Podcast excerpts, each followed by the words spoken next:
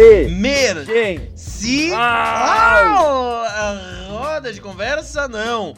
O giro de notícias, o seu jeito de se atualizar sobre o mundo da música aqui da 300 Nós. O meu nome é Yuri Ferreira e eu estou sempre ao lado dele. Lucas Dardes, o meu nome, estou aqui em carne e osso aos seus ouvidos para trazer notícias e tudo de bom que rolou nessa semana.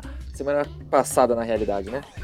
É, semana que veio aí, de segunda-feira pra cá, a gente comenta tudo. É, antes da gente começar a falar o giro de notícias, etc., vou só lembrar você, meu querido amigo, que a gente tá no terceiro episódio desse novo formato. Queremos feedbacks. Onde dá para mandar um feedback, Lucas Dardes?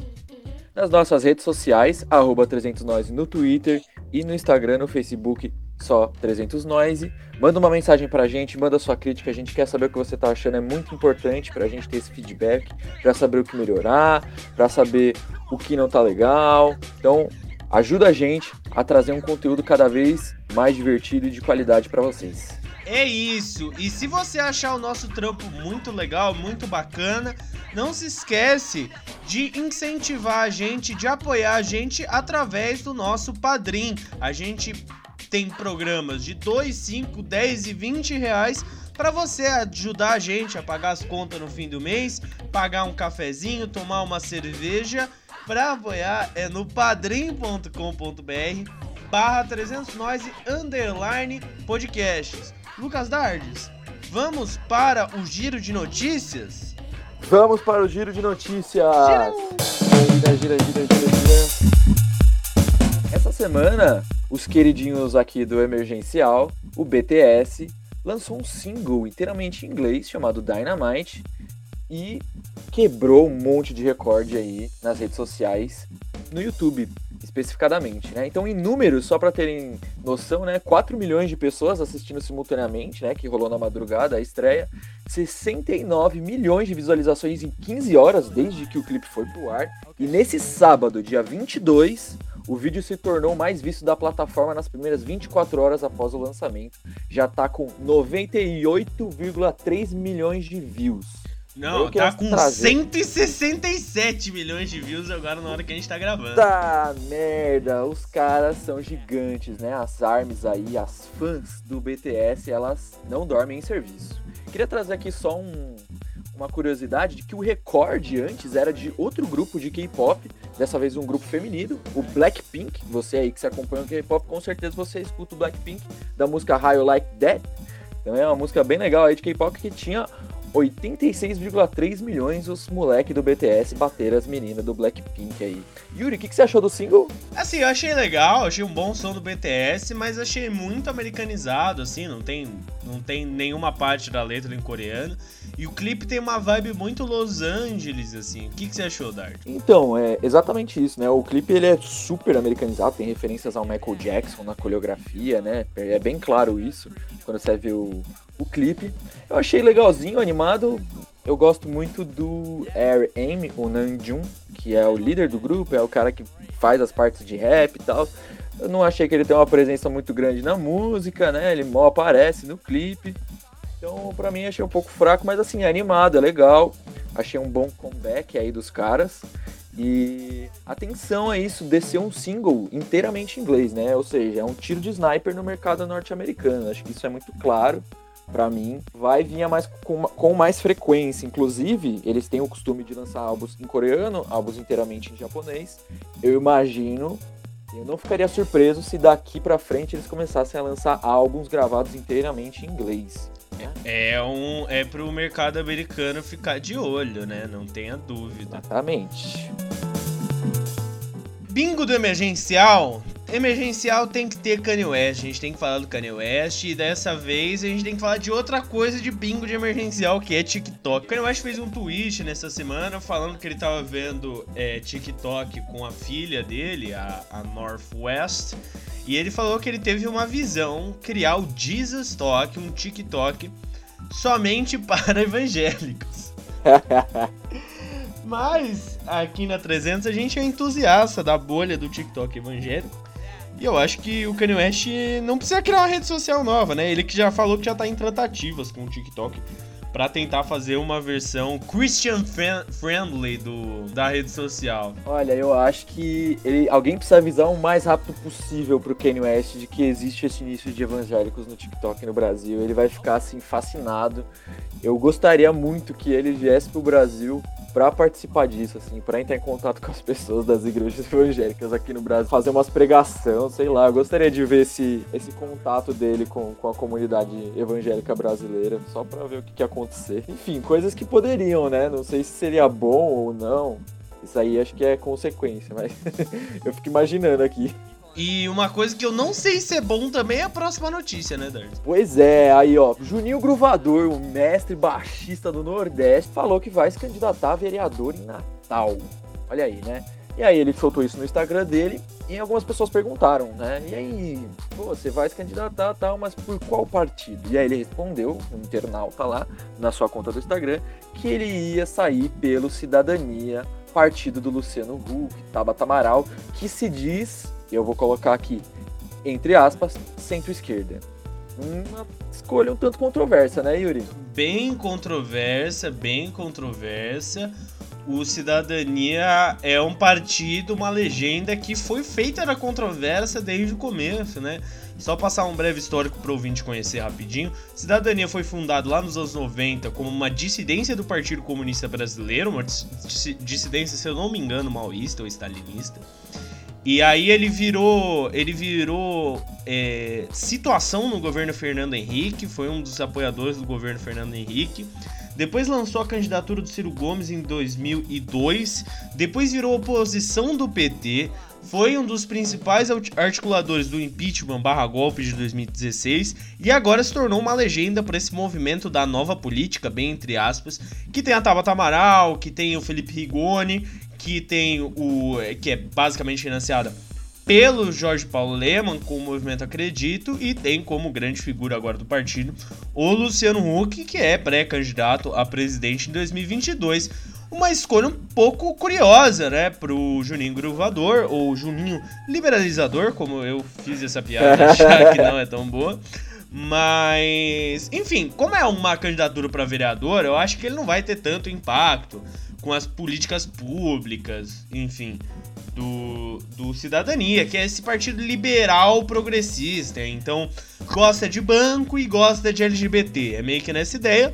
Mas não acho que o Juninho Bruvador esteja muito engajado nessa parada aí, né? É, eu acredito que não também, mas, pô, Juninho Gruvador, por que você fez isso comigo? Eu gosto tanto de você. Eu acho que, mano, colocar aquelas gruveiras do Nordeste, mano, no Nirvana, numas músicas que aparentemente não tem nada a ver uma com a outra, é fenomenal. O cara tocou com o Tennessee D no Rock in Rio, enfim, né? Coisas que acontecem, a gente vê isso aí no Brasil, sempre recorrente. Na realidade, em, na política de qualquer lugar, isso sempre acontece, né? Músicos entrando na política. É. Não é novidade. Tomara que ele não estrague o groove dele nessa, nessa empreitada. Outra coisa que aconteceu, e essa coisa foi bem boa, na verdade, foi o CPM 22 banda hardcore aí, anos 2000, não sei o que lá, expulsou definitivamente o Ricardo Japinha, o baterista que teve conversas dando em cima, né? Eu não sei se isso, isso chega a ser um assédio, Darius. Não sei se... Acho que sim. Ele mente pra ela, né? Ele fala que era. que ele tinha outra idade, que ele era, ele era mais novo. É, ele é. dando em cima de uma menor de idade, sabendo que ela é menor de idade, ele no auge dos seus 38, 40 anos aí, e, enfim, o CPM tinha suspendido ele primeiramente, isso há alguns meses, a gente chegou até a comentar isso num emergencial, se eu não me engano, o de música antifascista. E agora a gente tem a definição, né, do futuro dele, ele que cai fora e que boa decisão do CPM, né? Não faz mais do que obrigação mas no momento em que vivemos, a obrigação já é um fato a se comemorar, né? Pois é, para mim eu nem sei porque esse prego ainda não tinha saído oficialmente, porque, pelo amor de Deus, mano, o cara, assim, vacilou, meu, vacilou demais. E eu acho que, na realidade, isso é um sintoma da cena do hardcore paulista, principalmente, que é lotada de é, exemplo de, de denúncia de misoginia, de abuso de menor, enfim, a lista é grande, quem conhece sabe, né? Então, abriu o olho aí, galera que gosta de hardcore, sabe, sabe que isso não é exceção da regra, tá? Isso aí é a regra, basicamente, hoje em dia. Eu não tô generalizando, a cena hardcore tem muita coisa interessante, tem muita gente da hora, tem muito som foda, mas ó, abre o olho, abre o olho. Agora emergencial você sai. Né? Essa semana saiu depois de 18 anos quem foram os assassinos do DJ Jam Master Jay, o lendário DJ do Run DMC. Então, ele tinha sido morto nos anos 2000 com um tiro na cabeça e foi uma história meio nebulosa, ninguém sabia muito bem o que tinha acontecido. Tem uma série do Netflix, inclusive, que trata sobre esses assuntos meio que sem respostas, assim, que envolvem música, assassinatos, polêmicas, etc. Tem um episódio do Run do que conta, né, sobre o Run DMC e o caso do DJ John Master J. E aí saiu agora que aparentemente lá na pindaíba da sua carreira nos anos 2000 ele tinha se envolvido com uma rede de tráfico, aparentemente. Depois de um desentendimento com esses dois caras, eles acabaram dando um tiro nele, né? Acabou matando o cara, infelizmente. E depois de tantos anos, agora a gente sabe por que que ele foi morto. Ah, então, triste, né? Uma história violenta.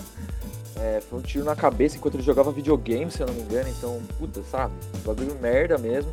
Mas eu acho que pelo menos agora a gente entende o que aconteceu e sem teorias de conspiração, que é um negócio super idiota, né? Ficar ligando pontos com coisas que não tem nada a ver uma com a outra, né? Enfim, uma tristeza, mas bom saber o que aconteceu, pelo menos. É, Escutem Run DMC! Escutem Run DMC, Run DMC é bom demais. Vamos lá, também nos Estados Unidos, né, a Billie Eilish fez um show tocando a música nova dela, My Future, que a gente comentou até no último, em algum emergencial aí. Muito boa a canção, na minha visão. E ela tocou a música na Convenção Nacional do Partido Democrata, que anunciou Joe Biden, o homem com carisma de um mouse de computador, para ser o cara para derrotar Donald Trump nas eleições dos Estados Unidos em outubro. E a escolha da Billie Eilish, além de polêmica pelo discurso dela, né? Ela fez um discurso bastante assintoso contra o Donald Trump, pedindo voto para o Joe Biden. É um aceno do Partido Democrata para um público mais jovem. O Joe Biden tem uma péssima aceitação entre pessoas de 18 a 24 anos. E a Billie Eilish, que vai votar pela primeira vez, inclusive, ela que nem tem a maioridade total nos Estados Unidos, né? Não tem nem 21 anos fazendo uma, uma aparição aí na política pedindo votos pro Joe Biden, é, que tá precisando de uma figura jovem aí para tentar alavancar a campanha dele que está em queda nesse momento. O Donald Trump tá crescendo nas pesquisas. Tá precisando muito, hein? Meu Deus. E vamos para os lançamentos da semana. Vamos lá, Lucas Dardes. Eu começo falando de Manu Gavassi Jesus. e Gloria Groove. A canção Deve Ser Horrível Dormir Sem Mim. Teve um clipe aí e eu dei a sua opinião no grupo do Zap. Fui assintosamente. A, minha, a minha opinião foi requerida ser dada aqui, então eu vou dar. A Manu Gavassi é o Kanye West brasileiro. Pum. Polêmico. Vou explicar por que, meu caro ouvinte.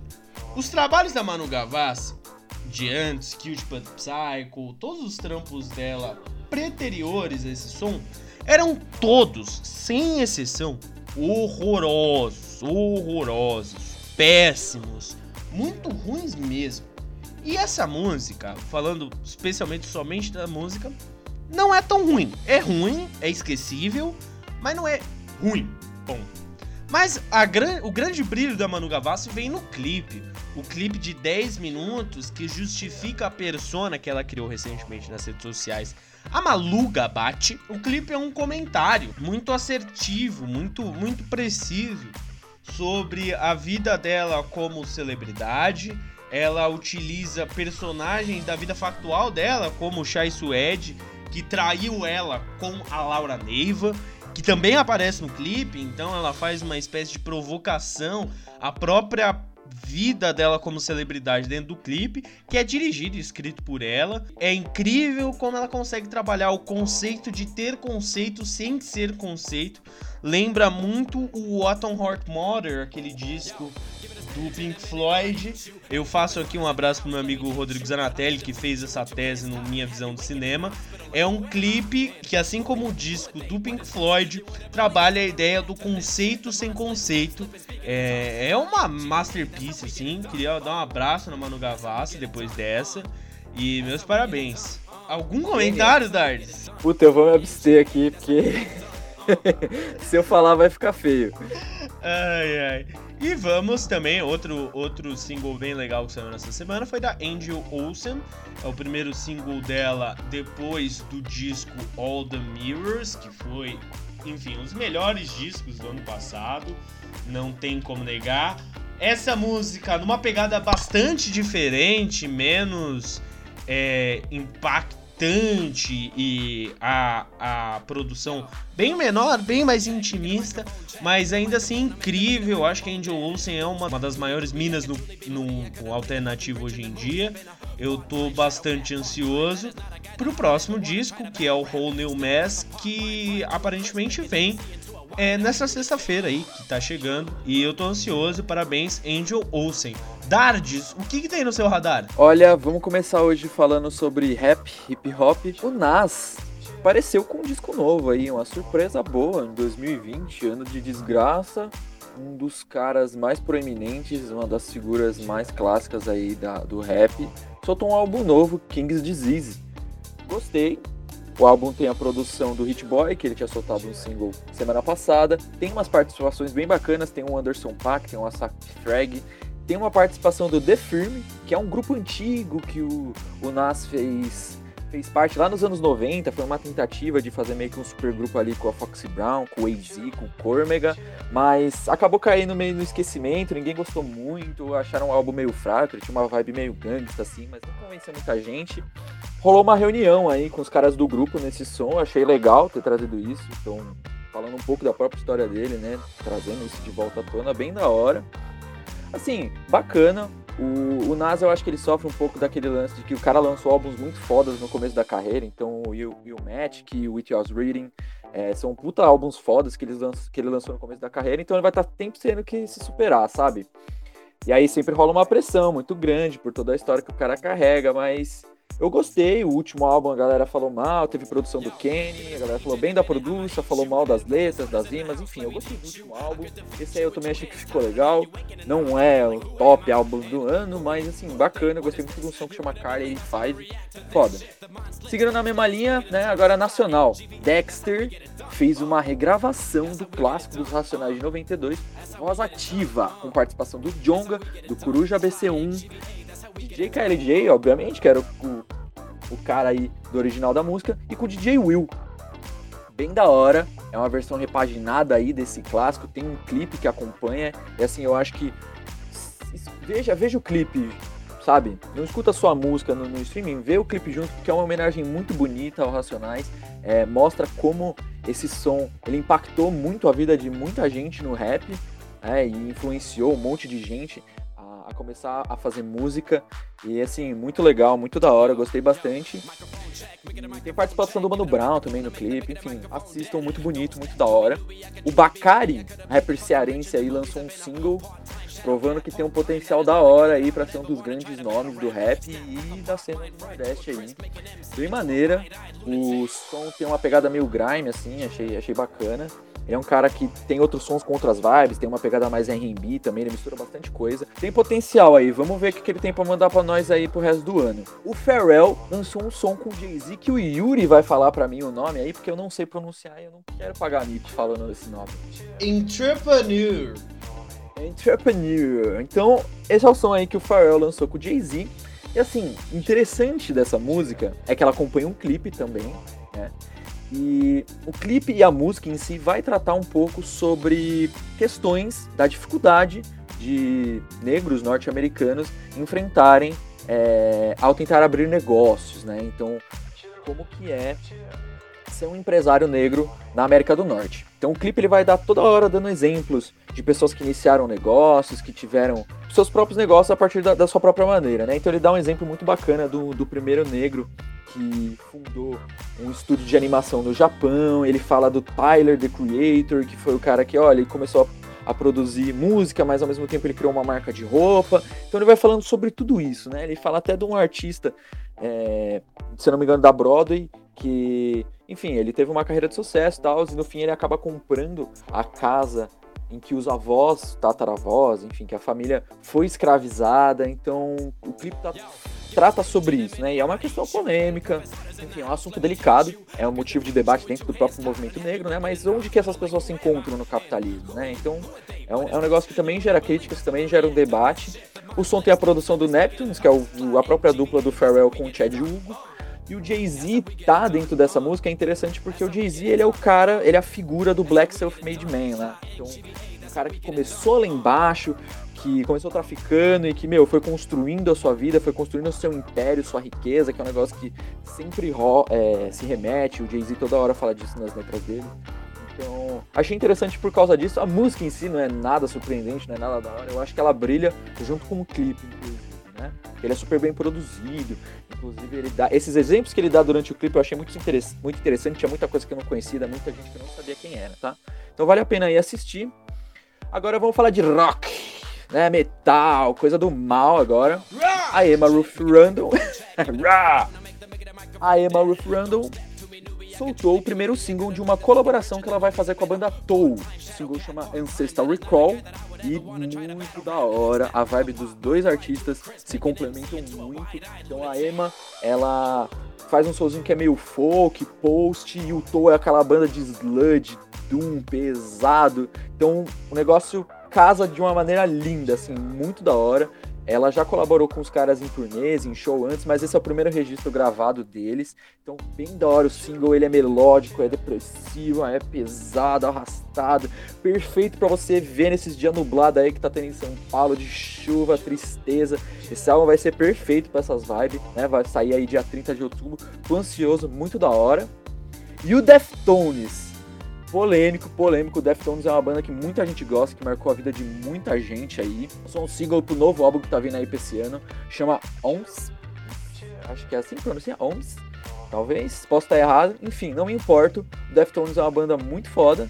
Mas o single, assim, acho que dividiu opiniões, pelo menos eu percebi isso. Então, teve muita gente que achou legalzinho, teve gente que achou fraco. Eu pessoalmente achei a música fraca em alguns momentos, então acho que o ritmo é meio bunda, assim, o refrão também não, não é tão, legal. Mas enfim, é uma banda que eu gosto bastante, então eu vou estar sendo suspeito falando sobre isso aqui. Eu achei um pouco fraco, mas vamos ver o que, que eles nos guardam pro próximo álbum, né? Não é como se o Gore, que foi o último álbum da banda, fosse uma obra-prima, né? E para fechar, o nosso amigo Bruno Dinamarco vai fazer um, um, pequeno adendo aqui sobre o single do Mets, que lançou uma música chamada Hail Tax. Então, Brunox, manda ver aí pra gente, solta o verbo, moleque. Fala galera que acompanha 300 Noise e aos ouvintes do Emergencial. O Mets é uma banda de noise rock que está para lançar agora em outubro o seu quarto disco de estúdio, o Atlas Vending. E o que eu pude perceber nesse último single dos caras é que eles estão tentando experimentar um pouco com uma abordagem mais melódica, com um vocal mais audível e um som um pouco menos agitado, mas sem deixar a sujeira característica da banda de lado.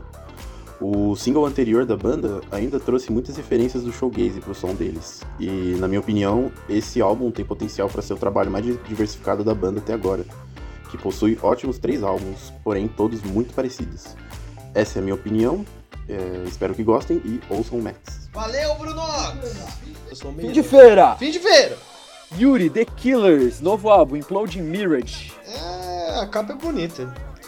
Lucas Dardes, Travis Scott, The Plan. Autotune, trilha sonora do novo filme do Nolan, curti. Ou de Travis Scott de volta, achei da hora.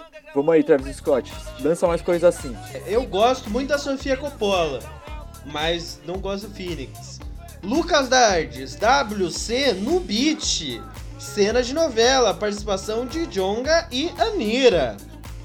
Olha, sei lá, viu? É funk, meio eletrônica e, mano, uns versos meio merda, sei lá, na moral, viu? Escuta aí, mano, mas escuta longe de mim. E vamos para o momento martelão. Martelão! Não. Lucas Dardes, explica para o nosso ouvinte que acabou de chegar no emergencial o que é o momento martelão. O momento martelão é aquela hora do dia que você tá ali no seu home office, aí você abre aquela aba ali de canto de olho, de bizu, só pra ver as notícias que saiu assim, tá lá no G1, sei lá, no seu site de notícias preferido, no seu portal de notícias. E aí você olha assim, bate o olho, logo você fala, puta que pariu, mas que merda é essa que eu tô lendo? O que que isso aconteceu? O momento martelão é esse, a gente separa a notícia mais bizarra, mais engraçada, mais idiota, que deu mais felicidade ou mais raiva pra gente, e a gente vai aqui comentar, falar sobre isso, gastar o verbo falando sobre qualquer coisa interessante ou qualquer coisa idiota que a gente acha que vale a pena. E essa semana aconteceu algo lindo, magnífico.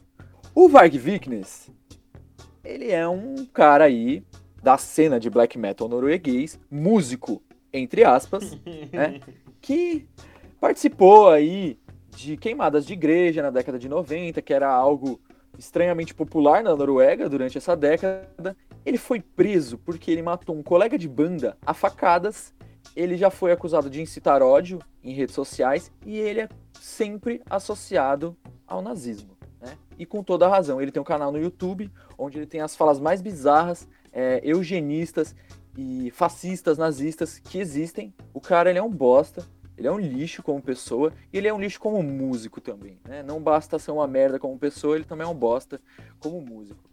E ele fez um tweet essa semana listando os 10 países que mais despertavam ódio nele. E coincidentemente, Israel era o primeiro lugar. Né? E aí, não, ele não é nazista, né? Mas enfim. A lista vai lá e no quarto lugar quem aparece? O Brasil. Slash, né? Barrinha América do Sul. Ele, eu, eu já, já, pensei, já, já deve saber que ele é um idiota, ele não deve nem saber direito onde fica o Brasil, é um imbecil, né? E aí o alguém foi lá e perguntou, né, para ele por que, que, ele odiava o Brasil. E ele respondeu: o que não há para odiar o Brasil, né? Gostaria de um Brasil completamente despovoado. Isso tudo é quase que estou disposto a dizer. E aí, bicho, ele cutucou a onça cavara curta, né? A galera começou a mandar um monte de foto do Vampeta pelado, a clássica foto do Vampeta com as suas vergonhas de fora lá. E aí, ele pediu arrego, pediu água, teve que trancar o Twitter porque não aguentou ver o nosso grande jogador de futebol peladão na web. Aí, Varg Vickness, você é um otário. Parabéns, mano. É uma bizarrice, né? É uma bizarrice. Um vai tomar no cu e assim. Muito vampeta na sua alma, viu, Varg Vickness? Se você escuta Burzum, que é a banda do Varg Vickness, é, você já pode, mano, desliga aí, vai fazer outra coisa, mas não escuta o que eu tô querendo, não escuta o que eu tô falando, eu não quero que você escute, tá? Porque o Burzum é uma merda, mano. Se você escuta essa banda, eu não gosto de você. Se você gosta do Varg, eu também não gosto de você, velho. Eu odeio ele e odeio todo mundo que gosta do, do que ele faz, velho. Por quê? Porque a banda dele é uma merda, mano. O cara faz. Ah, não, mas ele, os álbuns de black metal dele são legais. Não, é uma merda. Ah, mas é, é mal gravado porque é o estilo. Não, isso não é estética, ele não sabe tocar. Vai velho. tomar é no cu, fã de Burzum! Você vai se fuder, mano. Vem falar de álbum. Ah, não, mas os álbuns ambientes dele são bons. Também não é, velho. O cara nem sabe o que ele tá fazendo. Ele, ele grava um vento lá, mixa que nem a bunda dele e acha que tá fazendo alguma coisa. Não, velho. Ele, ele não faz nada de bom. Ele é um merda, ele tem que sofrer a vida inteira dele, tem que queimar no fogo do inferno, a pele dele tem que derreter, ele tem que tropeçar, bater na, na parede, e a pele derretida dele grudar na parede, ele tirar assim, e aí, mano, grudar a pele e ficar, mano, só os ossos dele aparecendo. Mano, pra ele sofrer até o último momento da vida dele, mano. Sensacional. Pau no seu cu, vai, Briqueiros, vamos para o top ou flop? Top ou flop? Uhul. Quem foi top essa semana, Yuri? Olha, essa semana não teve alguém muito top, não teve um grande lançamento, lançamento muito fora da curva. Também não teve alguém que fez uma coisa muito foda no campo das notícias, mesmo que seja do music business, etc. Então a gente vai dar o nosso top pro CPM 22 por ter tirado o Ricardo Japinha, o sujeito que fala de si mesmo na terceira pessoa. Nunca confia em alguém que fale de si mesmo na terceira pessoa. Tirou o cara da banda definitivamente. É, por mais que tenha feito sua obrigação, no momento em que vivemos, como já disse anteriormente, é algo a se comemorar. É, muito, muita banda de roqueiro fecha o olho para essas coisas, dá um. É, tenta passar pano pro parça, o CPM não passou, achei razoável. E Dardes, quem que é o flop dessa semana?